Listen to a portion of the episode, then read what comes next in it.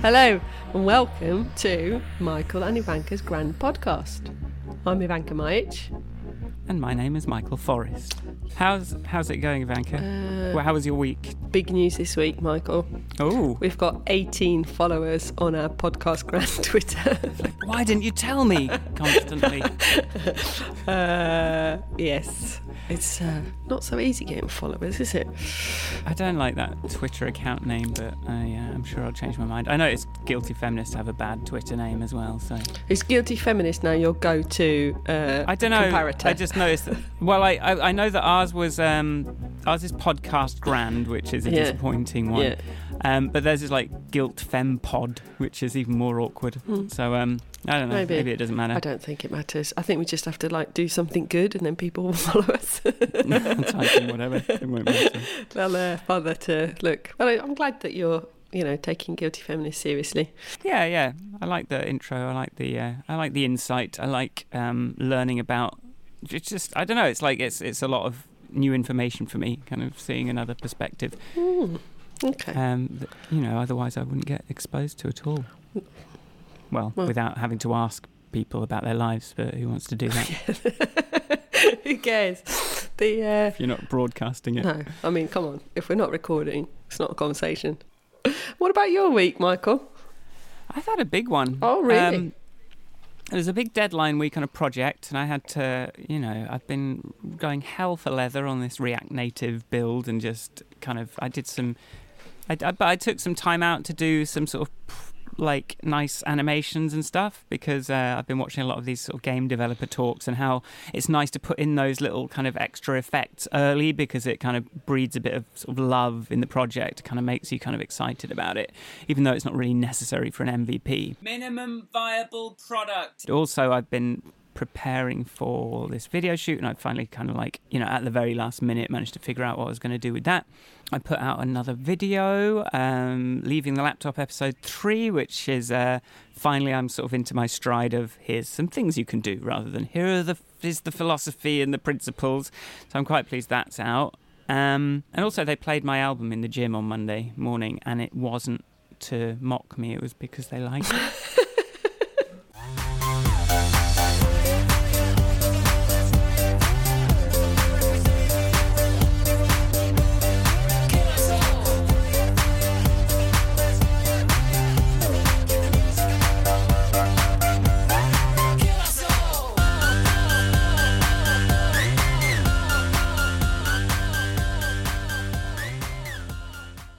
So, should we talk about success?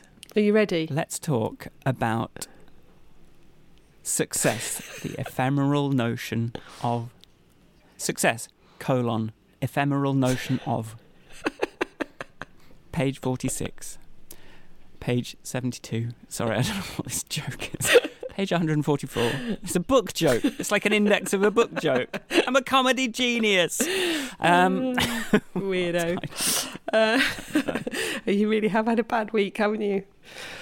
I'm so exhausted, and I've got so much to do today. So, yeah, geez. Maybe we should make this a short podcast, because I'm not sure if our podcasts are too long. Are they too long? Well, I think recording 2 hours of material is a bit much, and it'd be nice if we could get it a bit more concise. But what if we always have more to say? Yeah. So the problem is I think I actually quite enjoy talking to you for a couple of hours. Exactly. So anyway, I'm not done yet. But it's definitely therapy. Oh. This is definitely like last week I got some therapy out of that. This week I'm actually like I've been looking forward to this for my therapy session. Yeah, I've described it as therapy to somebody as well. Michael and Ivanka's therapy session. Grand therapy podcast. Yes. So my sort of thoughts on success are, like, the truth of it is it's a very relative notion, isn't it? Very. It all comes from what do you expect, what do you hope for versus what do you have. And unhappy, ambitious people like me, that's like a constantly moving target. No, I'm not too bad. Like but it's possible to be if you can be content, if you can just choose to set your level at a slightly lower one, then you could just feel successful the whole time. But So something that happened to me this week was, I feel like I made a choice between... So we've talked about keeping score with money as a proof or not proof of success. And I decided, like, money was not going to be my metric of success. But, like, that happiness and kind of fulfillment, I wanted to kind of pursue that more. So that's why, you know, I don't sort of throw myself into things on the basis of I'm going to make lots of money out of it, because... I've seen that that doesn't lead to happiness. I've seen that that leads to all sorts of new kinds of weird, annoying problems. But what happened to me at the weekend was I found myself in a small group of people where my perception was that their idea of success was very attached to money. So then I felt like it sort of started making me feel like a complete failure, even though they weren't really saying anything. But it was like the first questions were kind of like, when are you going to Japan? I'm like, and that, my first reaction is sort of like, I took 3 months of not working, and I'm kind of like money's a thing because I've been kind of pursuing my other stuff. But I didn't want to, but I just felt really defensive about that and just really felt like I wasn't succeeding at all, because in their eyes, I imagined that I had to show monetary score in order to be sort of but the difference between what I'm pursuing, I realized, is that that it has to be an internal thing. It has to come from inside me. Like, it has to be like, I have to be self-assured that I am on a path that, you know, is different. And whereas if it's money, you can sort of say, well, I've got this much money and that's proof. So yeah, I just really came a cropper of that and had a really sort of freaked out kind of interaction with some people. It is very hard, though, because what you were saying about the sort of ambition, success, if you're less, you know, if you set your bar lower, you're going to feel more successful. And there's this constant, what's driving, what, you know, do you want to lose your ambition? How do you, it's difficult, because you don't want to live in the constant fear and anger. But at the same time, you do need a sort of a driver to something to make you keep moving forward. Because I think in some ways you have to keep trying to move forward, otherwise you actually start slipping backwards. Like, you know, life is a bit of a struggle. It's not a straightforward thing that is a given. And if you're not trying to achieve something, be it... you know, whatever, it's really, I found it quite difficult. I was sort of anticipating what you might be talking about with success, so I watched some TED videos. I was like, who does Michael like? Michael likes Alain de Botton, whatever you pronounce his name. I watched his video. I try and listen to him, but I don't know if I'm always internalising his... he does have some good insights. I listened to him, and then I listened to... and he talks about the in his talk that I did as part of my homework, he talks about the fact that, you know, success is all good and well as long as it comes from your idea of success and not someone else's idea of success. And there's this whole problem at the moment in society where we've got this idea that anybody could be Bill Gates. All you need is a garage and a computer, or, you know, and that's just not true. And I think this is what you were talking about. What, you know, you referenced Zuckerberg talking about the money he came from, or the background he had. So I listened to that, and I talked to my sister who fosters, and she's got some outstanding stats on how difficult it is for a child who's been in care to succeed, even if you define that as stay out of prison. You know, that apparently something like 1% of kids in the UK will be in the care of the local authority, but 61% of them will have 61% of girls will end up in prison, right? or incarcerated for something, or, and there's some really depressing stats about how little, you know, how small your chance of getting GCSEs is if you're in care or have been in care, and that's the same whether you're in care or you're just funny word. Oh, if you're a child in need, and a child in need is defined as is simply as poor, so good parents but not enough money, and you're equal to a child in terms of statistics and ability to pass your GCSEs. You know, the chance of you getting good GCSEs are the same as a child who's in care, and that's quite depressing, because when we talk about success, you and I, for example, we're degreed, we're professionals, we've got skills that people will pay us for and we have this amazing thing where, so I was thinking about what success means to me, and I think it's brilliant that I can work 3 days a week and earn enough money that I don't have to work the other 2 days of the working week, or I don't have to get paid for the other 2 days of the working week, so I can hang out and do podcasts and stuff. But you know, that's amazing, and that isn't it? It's just a brilliant. And I was thinking about it this morning as I was pottering around the house putting the washing out. I was like, check me, my success. I get to do the washing on a Friday morning. But it's that sort of the being judged thing is really, that's what, you know. So the situation you're describing, that happens to me all the time. Really? Well, yeah, because you're talking about, oh, look at her, she's earning a six-figure salary and she drives this car and she's got three children and she's blah, blah, blah, blah, and she's an amazing mother, and she's like, oh, God, I just can't do all this, and I don't want to do all those things, but I want people to think I'm as brilliant as she is. I'm sure they I want you to think I'm brilliant. Why do people not? And I think, I mean, there's this kind of, it's a weird thing, I think, being a woman, is that, and I do think it comes into it, men and women are judged differently when it comes to success. On the one hand, you can go, oh, well, I'm just a girl, so I don't need to earn so much money. That's the one, sort of like the cop. But on the other hand, if you are a woman, you do, you know, there's an expectation that you have to be, you know, successful, thin, beautiful, an amazing mother, brilliant cook, makes her own clothes, can, you know, pack clothes, whatever. It's like, fuck, leave us alone. It's like, so, yeah. So that's it's success is there.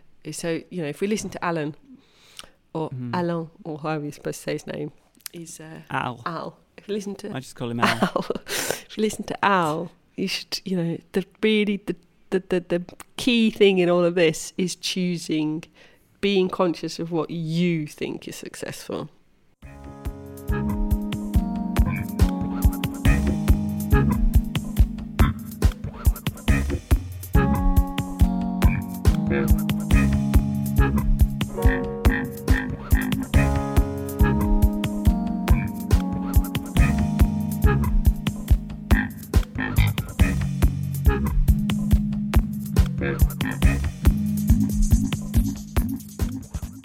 What's your metric of success, and do you feel successful? Freedom. Yeah. Freedom is, and you know, ultimately, one of the sort of little epiphanies I had on that motorbike trip was this whole thing where money is just freedom tokens. It just gives you the. Right. It is. You go off. If you've got money, you can choose. You could choose how many days a week to work. You can choose to reject a project. You can choose to take time off and not earn money. You can choose. You have choices. If you haven't got money, or it's very difficult for you to earn money, you have no choice. You have to turn up on, you know, agree to a 0 hours contract. You have to, you know, live a very different life. You cannot go on holiday wherever you please. I mean, you might not be able to go to Japan this year, but there's no reason to think that you can't go next year. I'm doing it this year. Okay, sorry. But, you know, this is... First half. It's going to happen. There will be no stopping me. I will use pure force of will to make this happen. But, you know, it's that kind of thing. It's like, we have these choices. I choose to, you know, not earn over a certain amount because I can, you know, it's like I choose not to live in a bigger house or whatever, you know. It's like these choices. It's about choices and freedom. And if you, for me, I think that's what success has ultimately boiled down to, or what I consider to be most valuable, because as we've discussed previously, whilst I have been very uppity with people who I think don't aren't paying me what they should be paying me based on my efforts and market rates and all that business. But I've never actively gone, right, by the time I am 25, I must be earning X amount of money. That's that's not been my target. I have only ever got upset because I think people aren't paying me what they should be paying me. Not because, I want a six-figure salary. But I'm sure. But then there's also this thing of, because we had talked about the fabulously wealthy and how wealthy they are, and the fact that it's a scorecard. I mean, why do we admire them so much? Well, I don't anymore. Oh. Well, but also now, but then, yeah, there is something about the lifestyle, about imagine just being able to, go somewhere nice every weekend and hang out on a beach or a chalet or whatever and just have things brought to you. But, I don't know. I guess people kind of are attracted to you as well, so it's less work maybe. I don't know. Yeah. What do you think? Like, are there any public figures or people that we know who aren't rich but we believe are successful? Who are those people?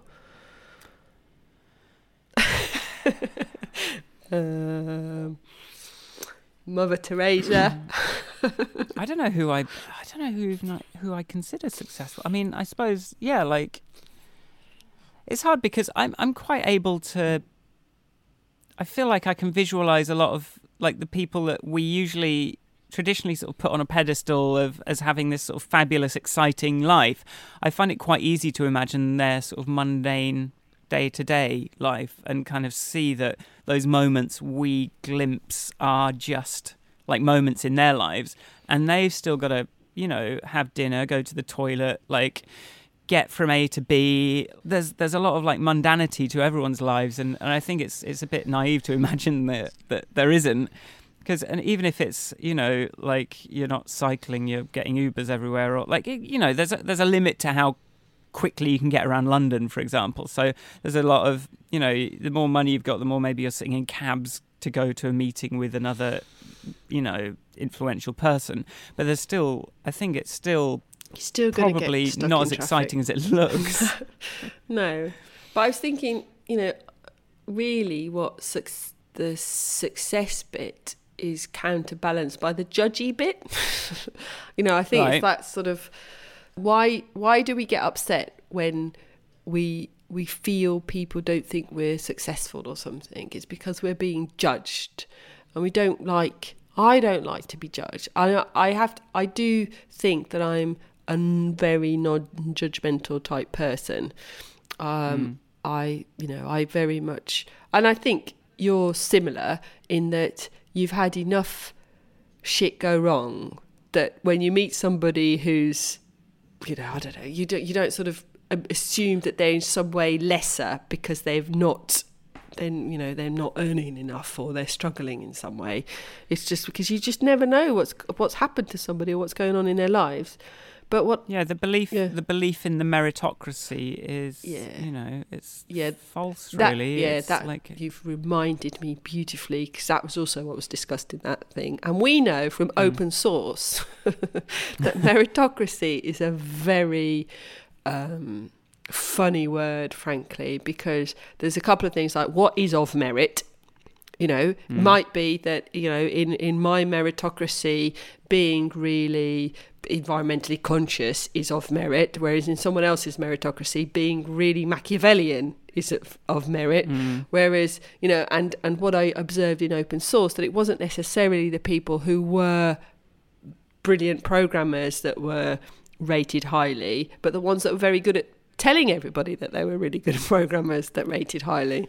And that's across the board, though. That's everywhere, like, that's everywhere, everything. It's like Isaac Newton, like everywhere. Yeah, it's more about like your PR, personal PR sometimes. I mean, you still have to have something to back it up. Yeah. But and it's like that thing of like people with money, we know they have money because they drive past in a flashy car and they've got a marble top in their kitchen.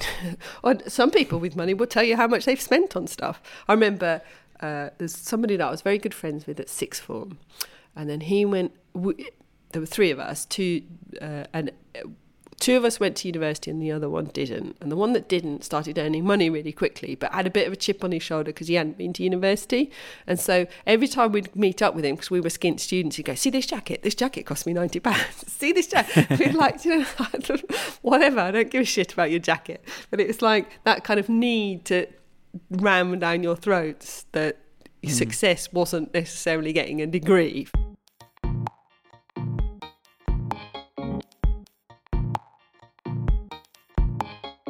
My idea of success has evolved a lot over the years, or let's say reduced a lot over the years, because I think when I was younger, and I mentioned this, I think my benchmark for success was living forever and being like a rock star, but like that doesn't sell out, that does really weird stuff that shouldn't get to number one, that gets to number one. So that was my initial kind of... It's very complicated. And obviously, like, billionaire, whatever. And then those things, you know, as sort of reality sets in, you kind of, like, go, okay, you temper them a lot. And then now, you know, I've tried... I think about this every so often, like, what is my metric? What do I consider success? And so for, like... And it really is music. Can I... If I book a gig, can I play to, like, a couple of hundred people that know my stuff, like on a regular basis? That's kind of what I'm shooting for still. And I still, even though I kind of nailed that down like 5 or 6 years ago, I don't feel any closer to it. And I haven't played a gig for like 2 years or a year and a half. That can't help. No. I've got one next weekend, though. Like, I'm finally breaking the seal on it, and I'm just like, okay, it's going to be a small afternoon thing to... I'm not expecting much. But I've designed about 5 or 6 different live sets since I last played live, and, like, practiced them and then not played them to anyone. But, yeah, so the music thing. But then you get...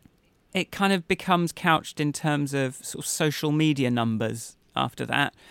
So now I've got my little dashboard of like how many YouTube subscribers I've got, how many Instagram followers I've got. And it's just, so a point I wanted to make was another metric of success is competition. Like you enter into competition with other people and you try and come first or second. And that's a sort of like another proof of success. And that's in sports, or that can be in music.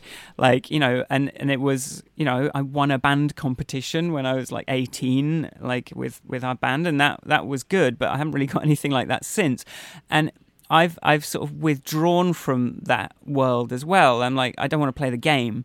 So not only am I sort of denying myself like the money success thing, I'm also denying myself the kind of, I don't want to play, I don't want to do things in those terms, because I've got like ideas of my own about how things can be, but it means that I'm sort of like very much out on my own.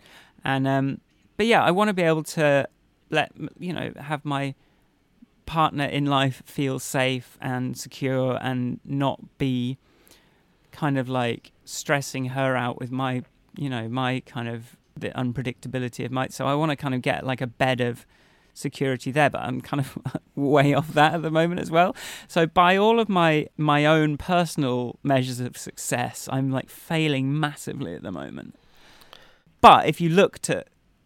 If you were just looking at it as, have you got massive amounts of freedom? Have you got access to influential people? Have you got... like all the kind of tools that you could possibly need for what you like doing. Those are all like enormous yeses. Like, I've got such a great situation, but I'm sort of like fixated on this thing that I can't seem to get. I can't seem to get any closer to it. It's weird, because I sort of feel like I'm not at all. But aren't you talking about this sort of this thing we read about one of the things that helps keep us happy is to count our blessings? Like, you know, every day, what have I got? You know, let's focus. I've got a husband, a child, I've got, you know, these are major things. Every time I get ratty about things. I have adopted that as a bit of a technique, because I can get you know, I can see things through a dark lens as well. And it's like, right, but look at these beautiful things I've got in my life that are brilliant. And I wouldn't have imagined 10 years ago, I was miles off this, you know, this was a pipe dream. And so it's kind of it doesn't mean that things, and you have a lot of imagination. Something's always going to be frustrating you. On the subject of this is so being a therapy funny because session, as you say that, you know, like I was sort of single and lonely for so long, and I've found such a really like great situation now. I'm in such a good relationship. I'm just so happy with it, and it's so insane that I would fixate on the one thing that I haven't got, but it's like. That's what's driving me to everything. That's what's kind of pushing me. And it's, you know, and that's something that, you know, a therapist said to me. He sort of said, like, oh, I'm sort of like, I think you're fixed enough, but I wouldn't want to take away that kind of dissatisfaction and drive that makes you create these things that you create. So it's sort of like... yeah. Maybe my drive has reduced a little bit with happiness. Maybe I'm not kind of like out at every opportunity, like trying to further it, but I think I've got a more sort of stable thing, and I don't know, man, I don't know. Yeah, well, I mean, I don't think there's a day when I don't get frustrated by something that I can't do or haven't done as well as I'd like to do, particularly working in the public sector. It's like shipping the most straightforward things. I like. I can't even. Fucking nightmare. But having said that, and you're like, you know, come on, people, this is we solved this 20 years ago. Can we move on, please? And I get frustrated about. And I'm trying to think of whether I am sort of entering a bit of a phase myself of self-reflection. And what it is who I want to be when I grow up, or for my next bit of growing up, because there is that constant reevaluation, and then you tell people. So, for example, I'm going to be, in a month or so, I'm going to stop working at the council with my contract, and people go, "What are you going to do next?" I'm like, "Nothing for a minute. Just going to sit still for a moment." And reflect on what it is that actually brings me satisfaction. Because for me, it's not. I don't make music. I don't have that kind of an outlet. But when I work on building something, I want it to be meaningful, and I want to feel like my contribution has been valuable, and I want to feel like I have contributed the best that I can, or that my effect has been. I want people to go. Brilliant. Thank God she came in, she sorted it out, and now look at it. By these 5 measures, this is better than it was before. You know, I like that. I like being effective and trying to get all those 3. You know, you can often work on meaningful things, but the ability to be effective is somewhat restricted because it could be anything from, you know, stakeholders with more power than you or, you know, whatever. But... And then there's that sort of that sense that I came in and I was able to do the best of all that I know how to do.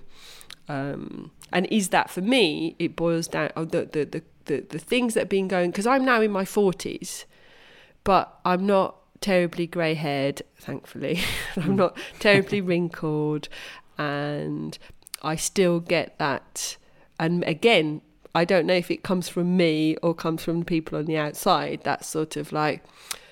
I'm not sure I've been heard or taken seriously. So when I make a recommendation, I have to do extra to be heard.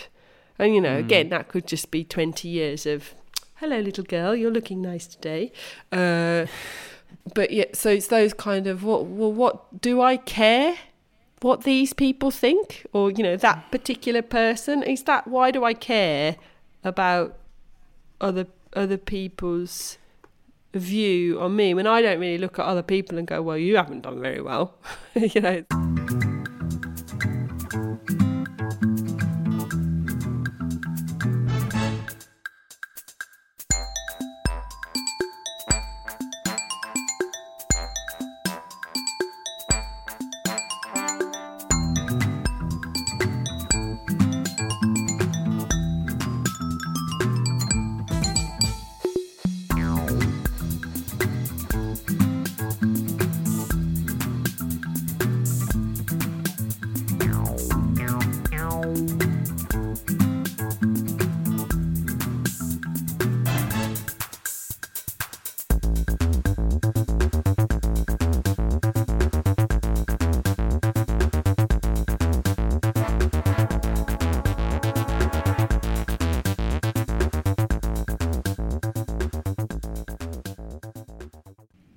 I start feeling happier about the work I've done and feeling like it is good enough, have I lowered my standards?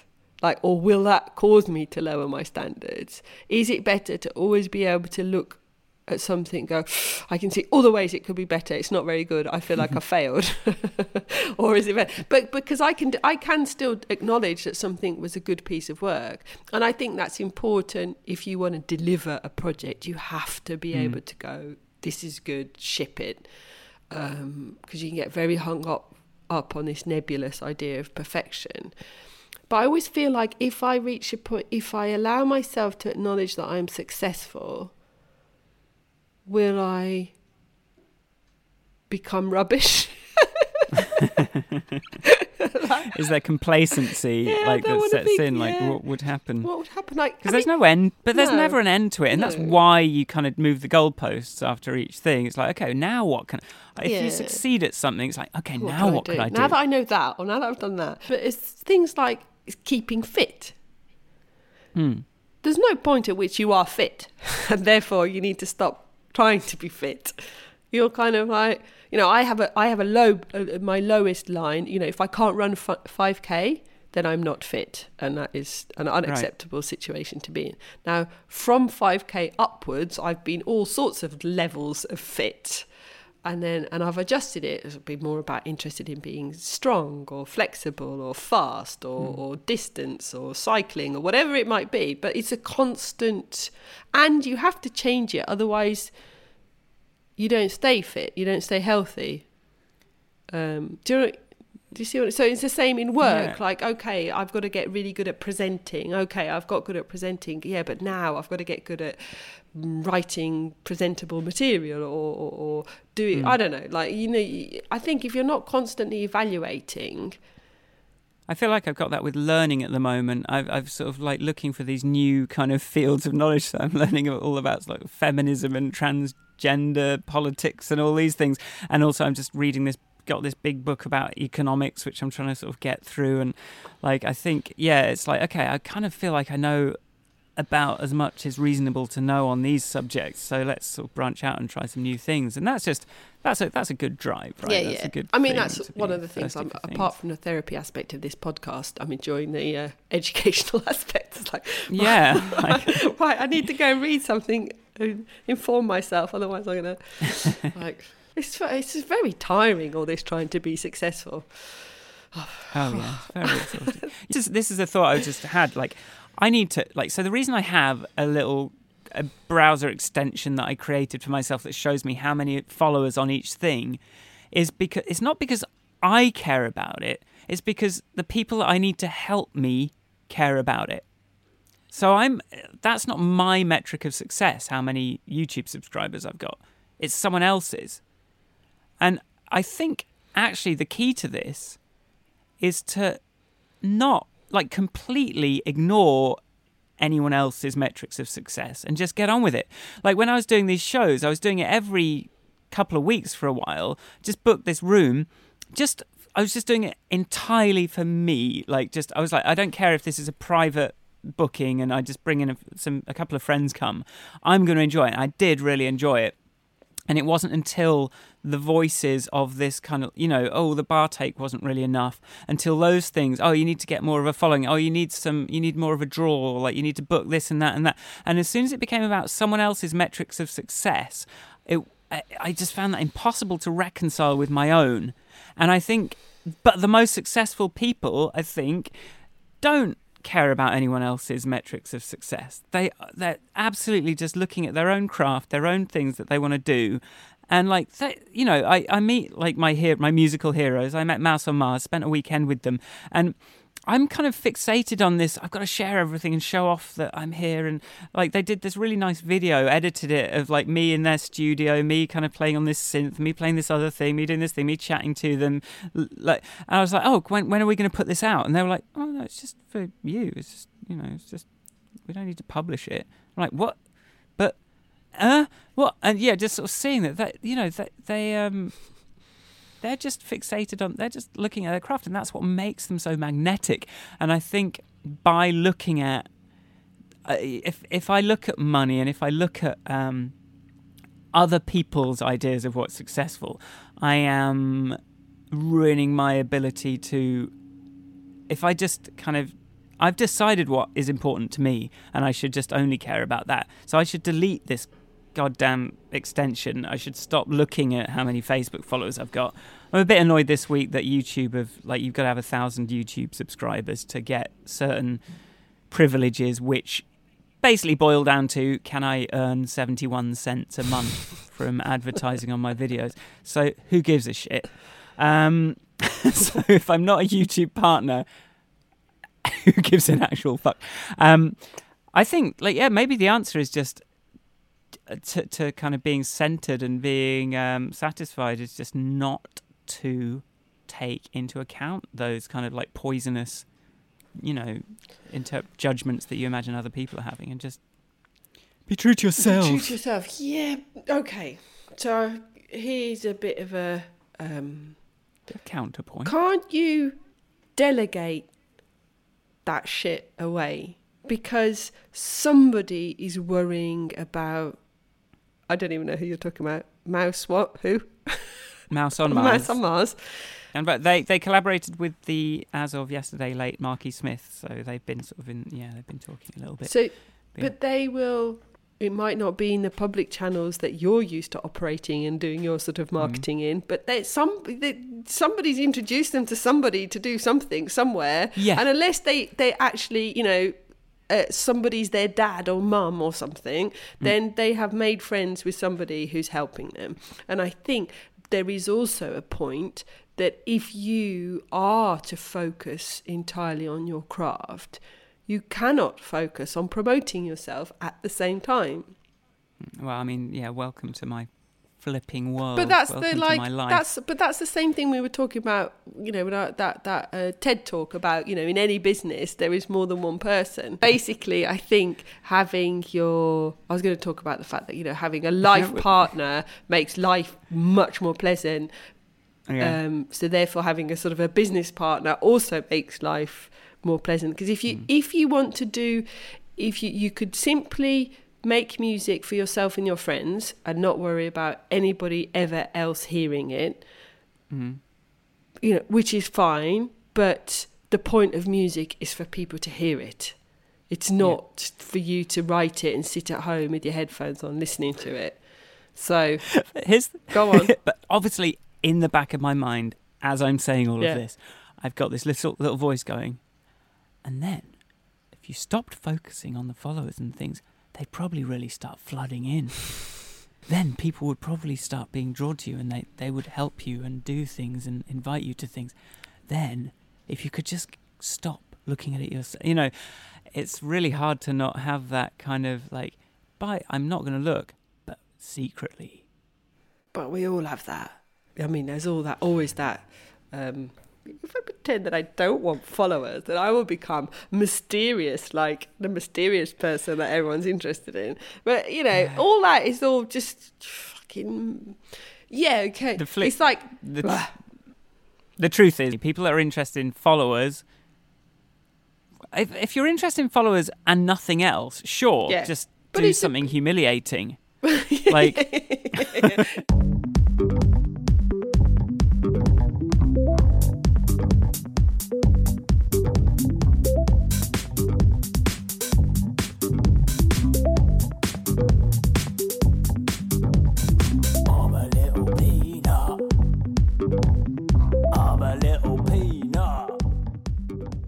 I think that's the nice thing about the day job that I've had, is that I've been able to just focus on producing the work, and there's always like account people, project managers, you know, other people kind of taking care of that client interaction. Yeah. And actually, like last year, I kind of almost took on this job, but when I realised I was going to be having to deal with like contracts and like kind of all this sign-off processes, and it was like they were going to be somewhere else. It wasn't just going to be able to be me in a room with some people and there be a trust relationship. I just kind of like moved away from it, because that's a really nice thing to have in your, you know, that means you can just work. And I would just love to find that with music. Just find that manager, find that person that is obsessed with squeezing out every bit of profit. Yeah. so that I can just focus on what I'm doing. But yeah, it's very hard to find. But I think this thing that you cannot be good at everything, and it requires different heads.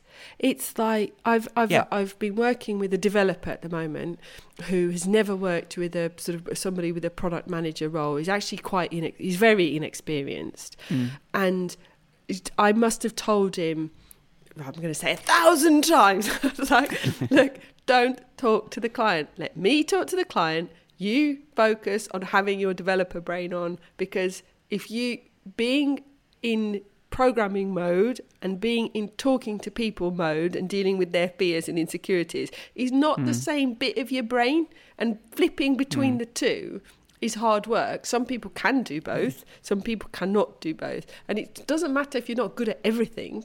I think that's your problem with your definition of success. You want to be good at everything, which is fine for an ambition, but actually, why do you want to be good at sales?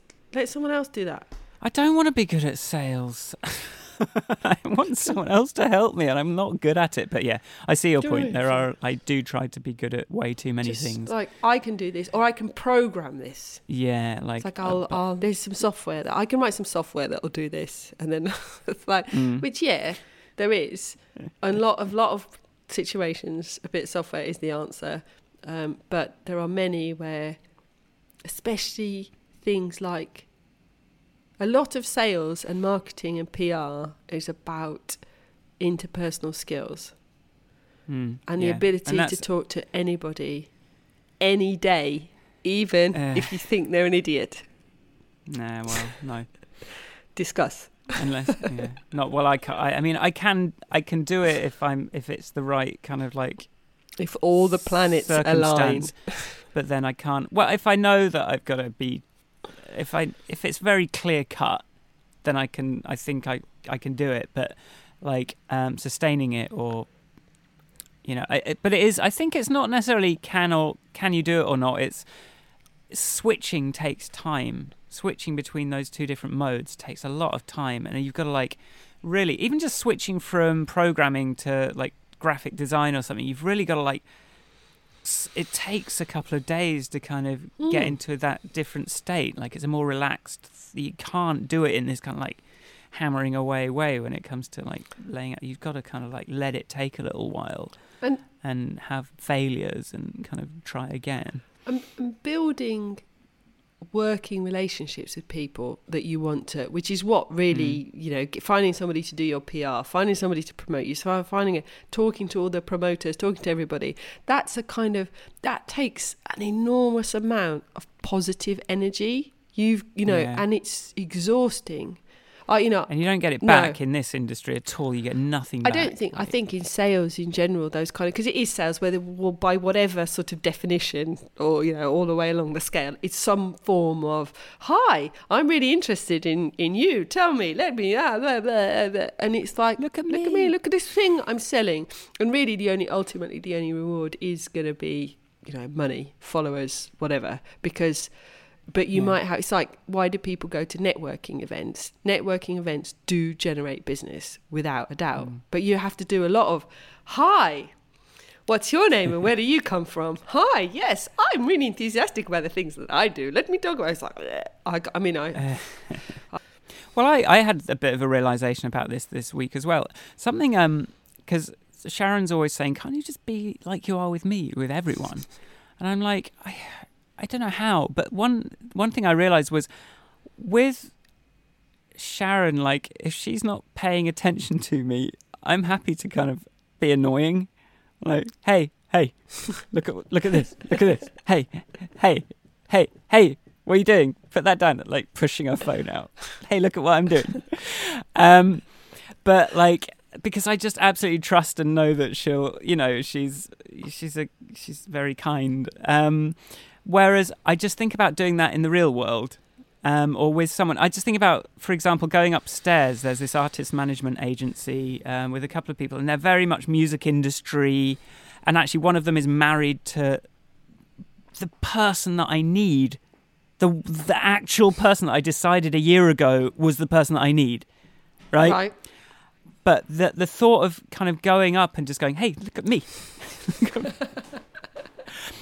just makes me think of just being, I'm going to get immediately shut down. And that's a childhood thing, right? That's your dad kind of not having time or being angry all the time. Just like, I never really, you know, there was no scope for me to kind of go, hey, look at, like, to be sort of vulnerable and just kind of look and just open. Hey, look at me. I'm interrupting what you're doing because I'm me. And it's just something I've always been terrified to do, but it's something I thought, well, maybe I should just try and do that a little bit more. Just, hi. Yeah. Just be annoying, just sometimes. Be annoying in a jolly way. Yeah, like in a, hey, I'm really excited about this. Yeah. Look, just go up with my strap, with my like blue perspex flashing lights guitar thing. You go, hey, look at this. Stupid. I'd love to see you do that. And then they'll be like, what? They'll look at me funny and I'll go and die. But anyway, whatever. Yeah, but you won't though.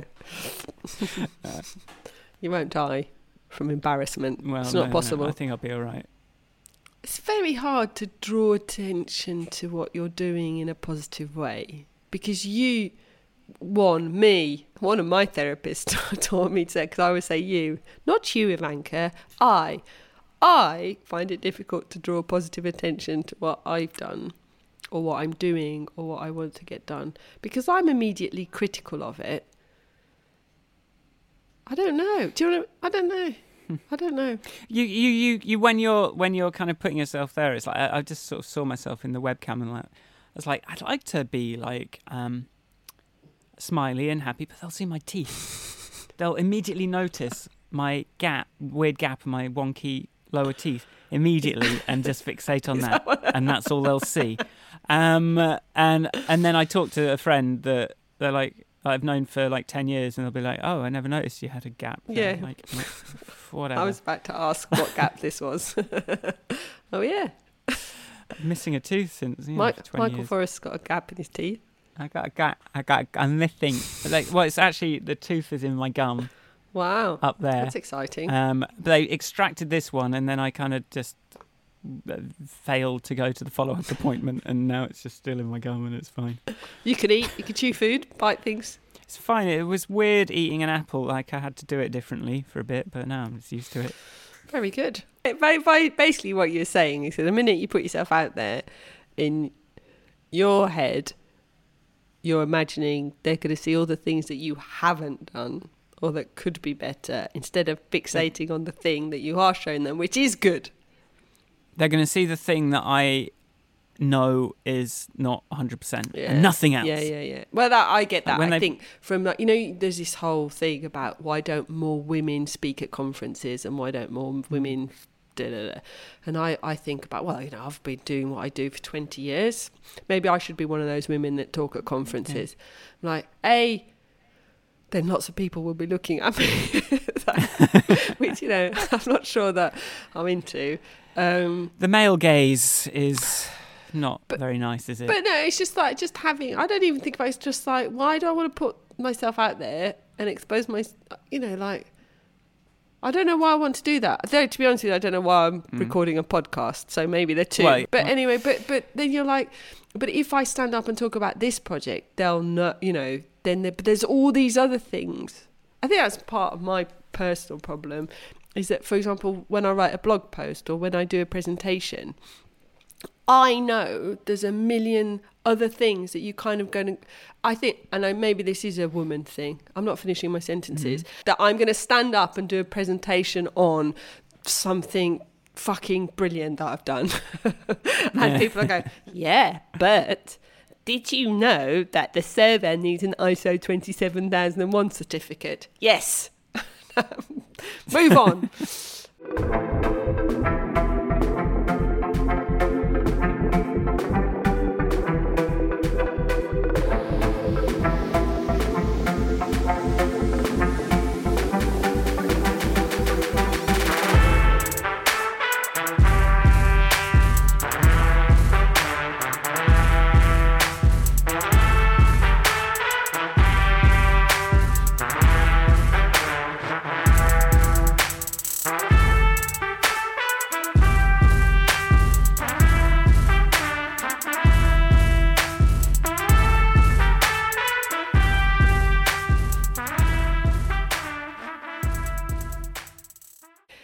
there's all these kind of degrees get slammed quite a lot at the moment. Like, they're easier to get. They're not worth the paper written. Everyone's got one. Not everyone needs a degree. That is true.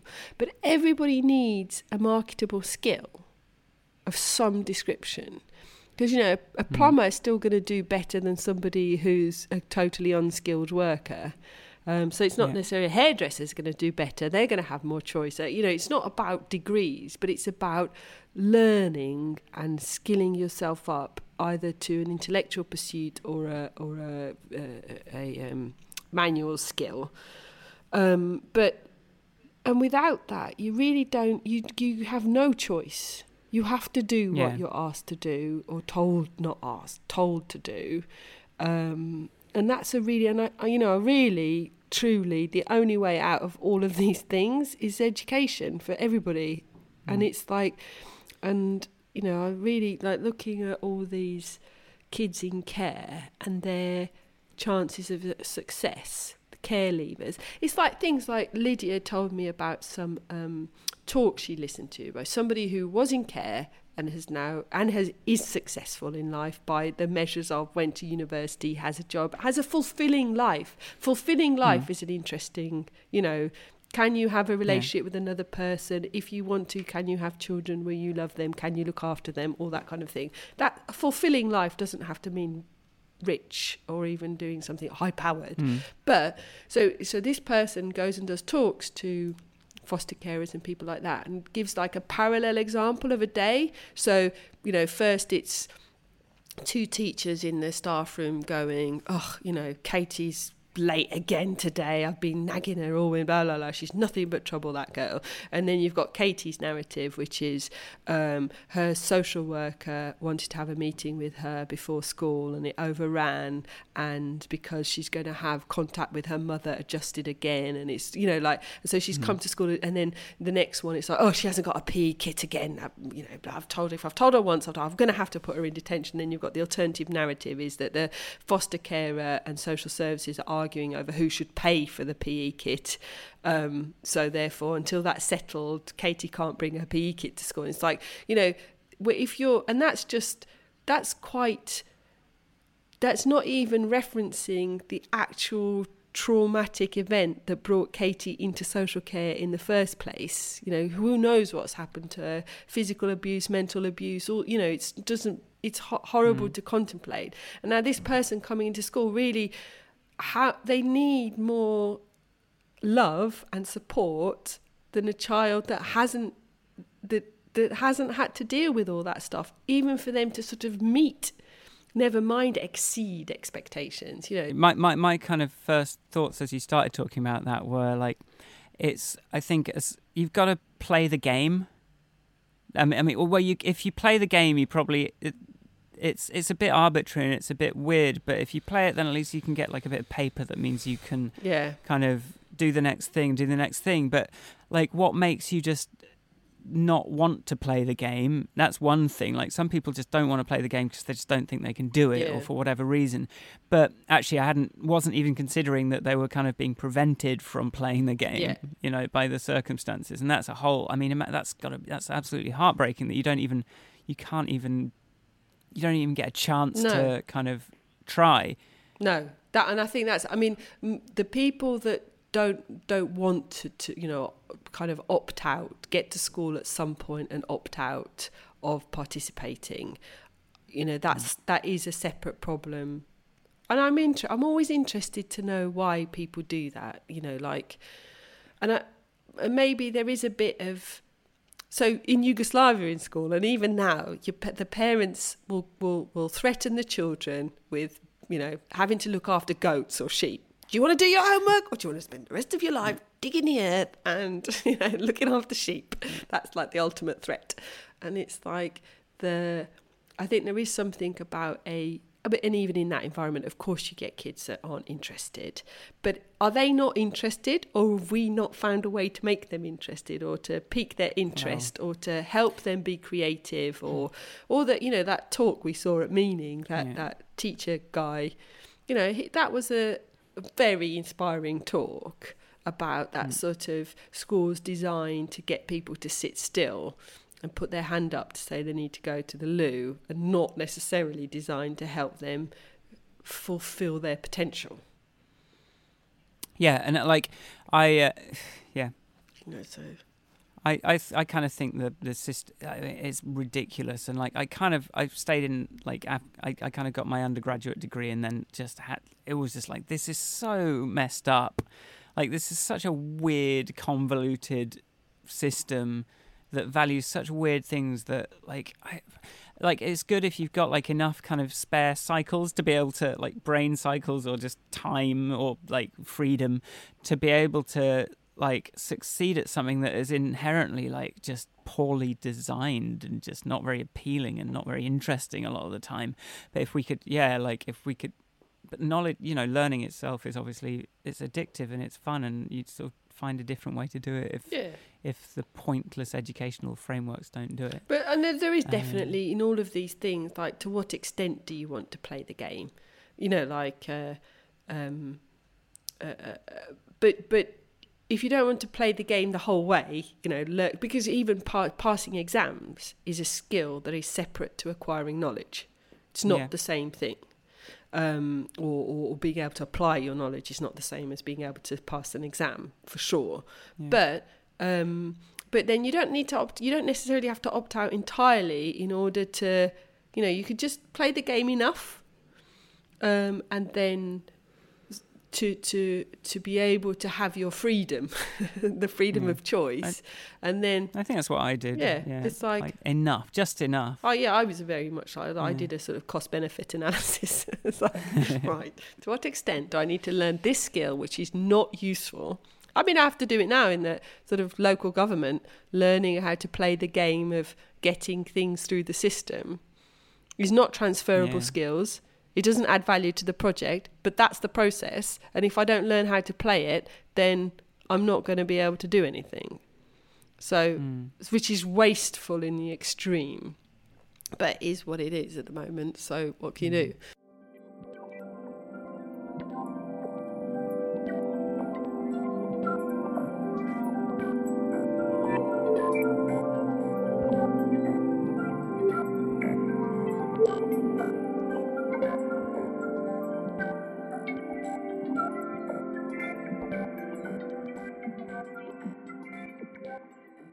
What have we learnt today? I don't know. I think I've got, you know, from my therapy, I'm genuinely gonna stop looking at, I think I've decided to stop looking at other people's, like, stuff that other people care about, and only stuff that actually relates to what I care about.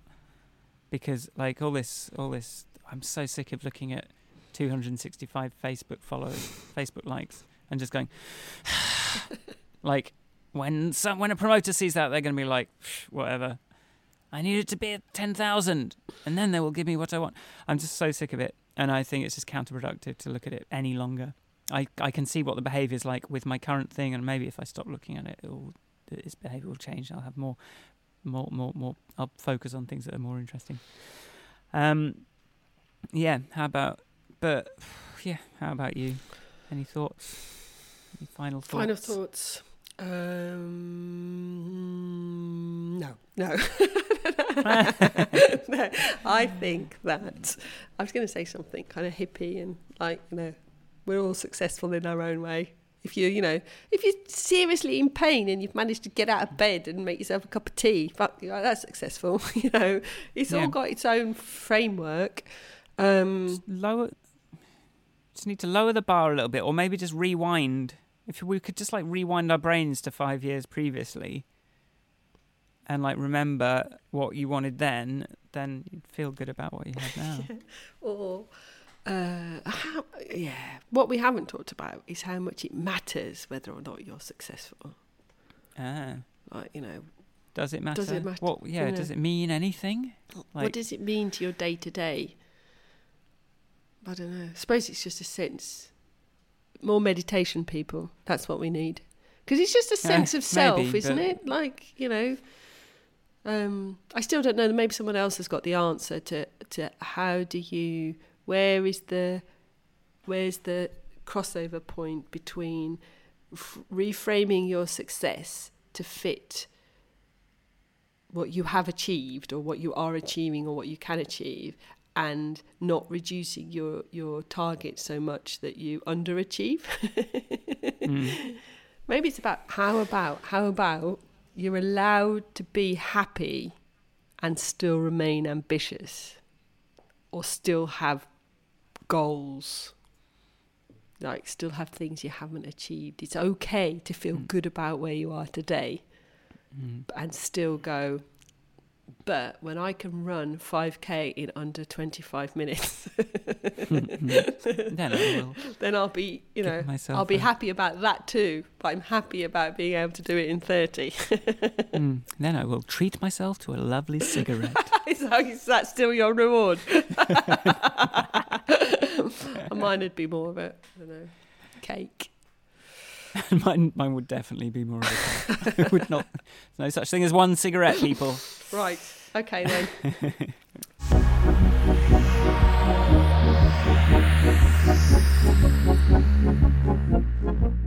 Thanks for listening. That was our grand podcast. If you like the podcast, you can find our Twitter account at Podcast Grand. Yes, yes. And we're on Instagram at Grand Podcast.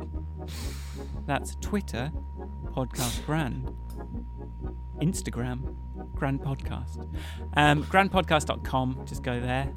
And give us a find us on iTunes.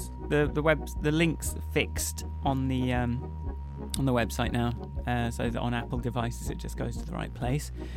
You can find me, Michael Forrest, on Twitter and Michaelforrestmusic.com. And you can find me at Ivanka on Twitter, Ivanka.blog, and that's it really. But what would be really nice is if you did some following of Podcast Grand, just to make me feel better, and maybe write a nice review on iTunes, Apple Podcasts or Stitcher. Yeah. Give us a review. Yeah. Give us some stars and some reviews and stuff. Give us a 5-star review, please. 5 stars and a nice little bit of words as well, saying how lovely we are. That would be cool. The music on this is all mine, by the way. And like some of it's released, but a lot of it's just little bits and pieces. But I'd be really interested to find out if people have any like favourite things, and I can turn them into full tracks and make them available. Oh. Because I've got a lot of kind of like little ideas here, but then there might be something that you like that actually is already on Spotify and already on iTunes. So just let me know if there was any particular things you liked there, because it's fun being able to, you know. It's nice to have found a place for these little bits and snippets and snatches of ideas. I like the snippets. I've had as a very anecdotal piece of research, the over 50s generally are like, wasn't sure about the music, but I like it now. Well, that's my goal. Like, you got to just kind of bring people in. Yeah, and I know it's a little bit more. Bassy and kind of like high-tech sounding sometimes than it could be, but I don't know, I put it in and didn't feel like taking it out again in that first edit. I was like, that's good. I like some of the bits I really enjoy, and then sometimes I did actually listen to our podcast, the draft podcast, when I was running. Doesn't really work for running, except when occasionally there's like a nice bit of upbeat music. I'm like, I need to tell Michael to make sure all the little snippets are really upbeat to help me stay running. Evenly spaced, so that you get like intensive effort and then like relaxed running. Intensive effort. Yeah. Well, maybe I can bear that in mind. Thank you, please do. Cool. Okay. All right, then. Thanks for listening, everybody, and we'll see you next time. Bye. Bye. Bye. Bye.